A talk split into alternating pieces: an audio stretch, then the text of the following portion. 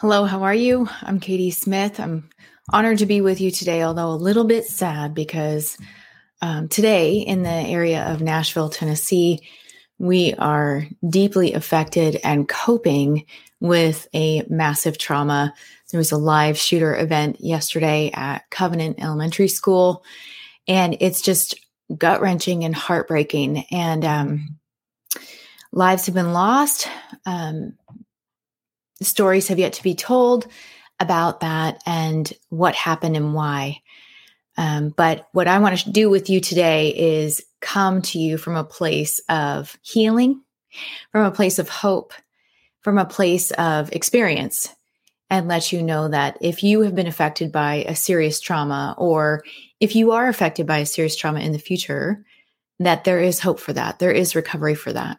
So there are three main categories that I want to talk about on this um, episode. Uh, it's kind of funny that this is my not funny, kind of interesting that this is my first episode for the Katie Speaking Live True podcast, which is all about living truly in light of who God has made you to be and what He says about you um, when we do that, it will change the world. When we live from a place of applying what God says about us as true, it will change the world. It will change us. Um, and there are ways to do that. We're actually going to cover some of those ways to live true here on this podcast today. So we've got that coming up. But the three areas that we're going to focus on um, when it comes to coping with trauma are going to be dealing with the immediate threat we're going to be talking about coping as a family. And then we're going to be co- uh, talking about things that my community did well. Then the last thing we're going to be talking about, actually, it's going to be five things or four things, is uh, healing. So the things that we're going to be talking about on coping with trauma are the immediate threat, coping as a family, things that my community did well when I was a child experiencing a trauma, and then the healing area of trauma because there is healing and there is hope. Um, I am a Christian. I love the Lord and I believe the Lord has a purpose and a plan in everything. And so I'm just going to take a moment to pray for your heart and mind as we jump into this blueprint for coping with trauma. Lord Jesus, I thank you that what your word says is true, whether we feel it or not, whether we are able to apply it to our situation right now or not, what you say in your word is true. And you say, even in the worst kind of evil, that you are with us and that you love your children. So, for those who are listening right now, if they are not your children, Lord, I pray that they would seek you and find you. I pray for those who are your children, Lord, that they would be living in a close step with you, that they be living true before you in all areas of their lives. Lord, we commit this time to you. I pray that it would bless the listeners in the name of Jesus, that this would bring hope, that this would bring answers, this would bring calm, that they would know not only are they not alone, but you, mighty God, who made heaven and earth, you can take the worst of situations and turn them for good for those who love you and are called according to your purpose. May this generation know you, God, and follow you wholeheartedly. May we heed the warnings. In Jesus' name, amen. Amen. Okay. So, uh, thank you so much for joining me. Let's jump right in. So, first thing in this three step coping with trauma blueprint is if you are in an immediate threat situation. So, an immediate threat situation, you're going to be harmed or there is someone who is actively trying to harm you. If it's a live shooter situation, hit the floor first and foremost, um, and then hide is number two. Hit the floor and hide. If you have no other training, if you have no other time, hit the floor and hide. That's for an active shooter event. Um, you can write those things down. Hit the floor and hide. Hit the floor and hide. Immediate threat, that's number one on our coping with trauma blueprint. Number two is coping as a family, coping as a family. And this is where I'm going to pull from a local kind of celebrity counselor. Her name is Sissy Goff. She's with Daystar. Uh, you can follow her on social media at Sissy Goff. And this is what she says. She has 11 steps. And I'm going to see if I can share my screen with you because I want you to be able to see this. Hmm.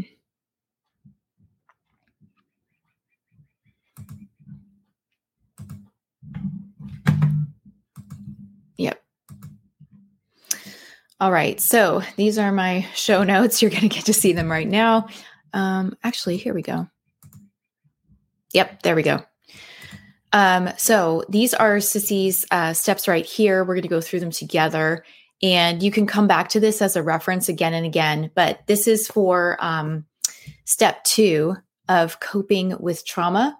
This is for how to cope as a family. So, first and foremost, uh, when you're talking with your kids or someone else's kids, your own students, you want to stay calm. you want to stay calm. Number two, you want to be the one who tells them what happened and only share the facts. So, in this case of the Nashville shooter, um, someone entered a school, they shot other people. The um, event is over. That person is no longer shooting people. The police have secured the situation. Nobody else is getting harmed. And there will be more information forthcoming. So that would be a way to be the source. Number two. Number three is to let them lead. So beyond sharing the facts, Sissy recommends that you let them ask the follow up questions, or if they want to go deeper on the topic, you let them decide that. Uh, don't feel any need to share more information than that because young people they just can't handle it. They just don't have the bandwidth for more than that. Um, number four is to give them space to feel. So if your kids, your students are more emotional than usual, uh, give them the grace that they so desperately need to be able to feel their feelings and assure them, number five, that it's okay to feel. And you can even cry with them. And um, I was talking with my 20 year old last night about this, and I said, you know, I, I always like, I processed with my kids. I tried not to overshare, but sometimes I, I shared a lot, mm-hmm. and and my kids even said, or my son even said, you didn't do too much. So um, that was good. He said, you didn't do too much. You didn't share too much. Um, we felt like that was appropriate. And so I really appreciated him sharing that with me um, and that he knows how to process these things a little bit better because of how I processed with him. So I'm thankful for that. Number six, answer questions in an age appropriate manner. And honestly, kind of talked about that already. Number seven, talk about what they can control. So they can't control anything that happened at school, but they can control. Num- remember, step one of the blueprint is when you're in an immediate situation, they can control that and they can control the response to that. Um, then we want to look for helpers and to be a helper. This is about like future looking, right? This isn't about the immediate crisis. This is about the next evening, the next day. How can they be a helper? It just gives us something positive to focus on that really helps our hearts and minds to adjust to what's happening, is to focus on, okay, how can we be a helper? Um, how can we be one to serve others? What can we do that's kind? Uh, can we bring cookies? You know, like it could be something as simple as that. Can we write a note to one of the police officers or can we write a note to the family, one of the families, right? Um, can we draw a picture for one of the families? I'm going to start crying. Um, so ask your children. I love that Sissy brought this one up. Ask your child or children what would help them feel safe at school. And that might be a bigger conversation maybe go to Chick fil A, get their favorite meal, and ask them what would help them feel safe. Number 10 is don't feel like you have to have all the answers. Praise God for that. You just be with your child in the moment and then remind them of the truth that you know. Um, and this is where knowing the gospel is really important. This is where being on fire for Jesus really serves you well, because if you're walking in step with the Spirit, you are going to be able to have that as a resource that you can share over and over and over and over again. So, um, that is step two of the blueprint that we are talking about today uh, which is coping as a family. And that was Sissy Goff's advice. So, again, if you want to go follow Sissy Goff on Instagram, um, I was just going over her page last night preparing for today. She's got some amazing content. So, really good stuff for families. Um, so, the third thing uh, that we want to talk about is things that communities can do well. I am, I know, um, so I was kidnapped and raped as an 11 year old. It happened on my school property. Uh, my school knew knew about it. I went to a public school. They everyone knew what had happened to me, and there were some things that my community did really well. One of the things that they did was everybody came over that night. I mean, it was unbelievable. Everyone came over, but they didn't know how to talk to me or be with me, so they all like they were all like emotional and processing, right? Like nobody had a blueprint for how to deal with cope with trauma. So they actually all went to my mom's room and I was like sitting in the living room with my best friend alone. And I was talking to my mom about this not too long ago and she's like, "Oh my gosh, I'm so sorry. We didn't mean to leave you alone. We just didn't know what to do." Fair enough, right? So what you can do that's really great is be together, spend time together, process your feelings as a community. I know that the church community connected to the school, the church connected to the school, had a meeting last night. Um, there's another church that is having a meeting tonight. The Belonging Co., if you watch them online, they had a meeting last night to pray and come together as a community. That's one of those things that you can do really well um, that will help your community heal and individuals heal too. So, whether it's a community trauma or group trauma, having a group event or asking for a group event at your church or at your YMCA can really be helpful. Um, other things that my community did well uh, my school did a fundraiser, and that was amazing for me to see them come together they actually um, the art teacher designed like these banners and they had like sticky tabs that you could peel off on the four corners and the banners were like uh, only about 12 inches wide but they were about three feet long. And you could like literally paste them in the back window of your car. So it would say like in an emergency call 911 or something like that.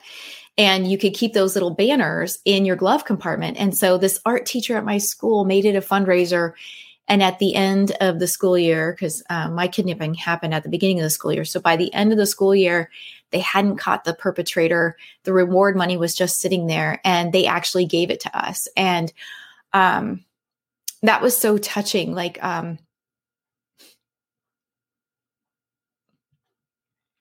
my mom used it to buy me this beautiful bedroom set.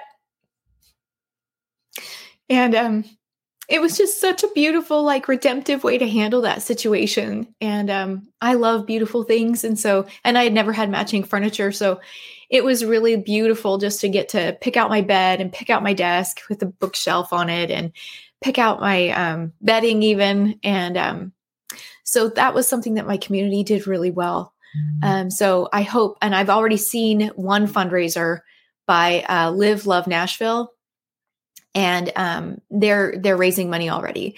So I would just say get involved in fundraisers, create a fundraiser.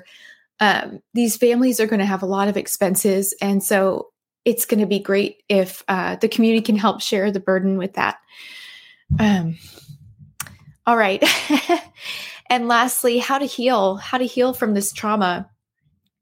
Um, so just sharing from my own story and how God has helped me heal from my trauma, I would say that there are going to be levels of forgiveness.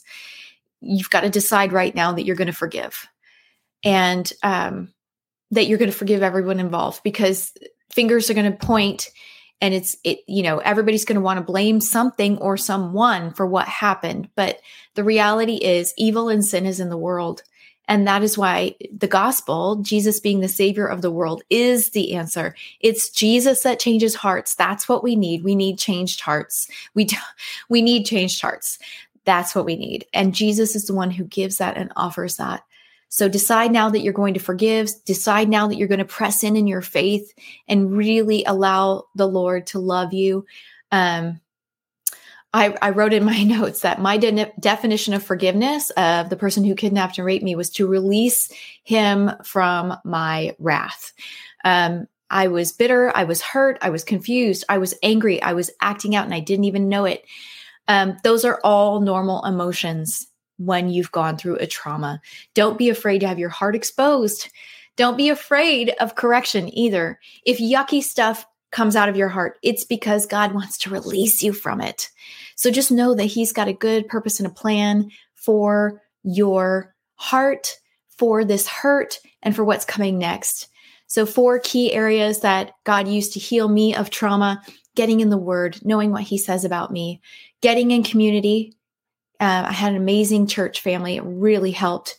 Um, counseling. I went to a lot of counseling um, gone to counseling over the years many different times. And then, of course, my personal favorite is prayer journaling because you can do it anywhere at any time. I started pouring out my heart in journals in prayer. I even published one of them, and you can see what it looks like at Katie's seventh grade prayer journal.com. But I just want to pray for you now. I've given you a lot of ideas and a lot of different things to to process. Um, if this was helpful to you, I hope that you will share this with other people. Um, that is why I'm I'm doing what I'm doing is to point you to Jesus, to point you to hope, to point you to live from a place of truth. And what what we're going to be tempted to do in a time of trauma is just like shut down, right? Be in shock. And what I want to encourage you to do is instead of going inward, get into the word, get into community, find a good counselor, get into prayer journaling. Those things will be tools that can help you heal for the long run. Let's pray. Father God, you are in control. You know all, you see all. I pray for those listening right now that are just reeling, reeling from what they've been through, reeling from how this has triggered other events and memories. Father God, you are the source of all healing. You are the source of hope. You are here. You are present. This is not outside of your scope. There is evil in the world. And as we turn to Jesus Christ, as we turn to Jesus Christ, He does a miracle in us, and we get to share that miracle with others. Father, it is your redemptive plan that we carry your message of hope and love to others. May we be so consumed and able to receive your love, practicing receiving your love, that we would have cups that overflow that we could pour out to others. That is your plan. Thank you, God, for this time. Bless my friend who's listening right now, Father. We say peace in the name of Jesus. Amen. God bless you, friend.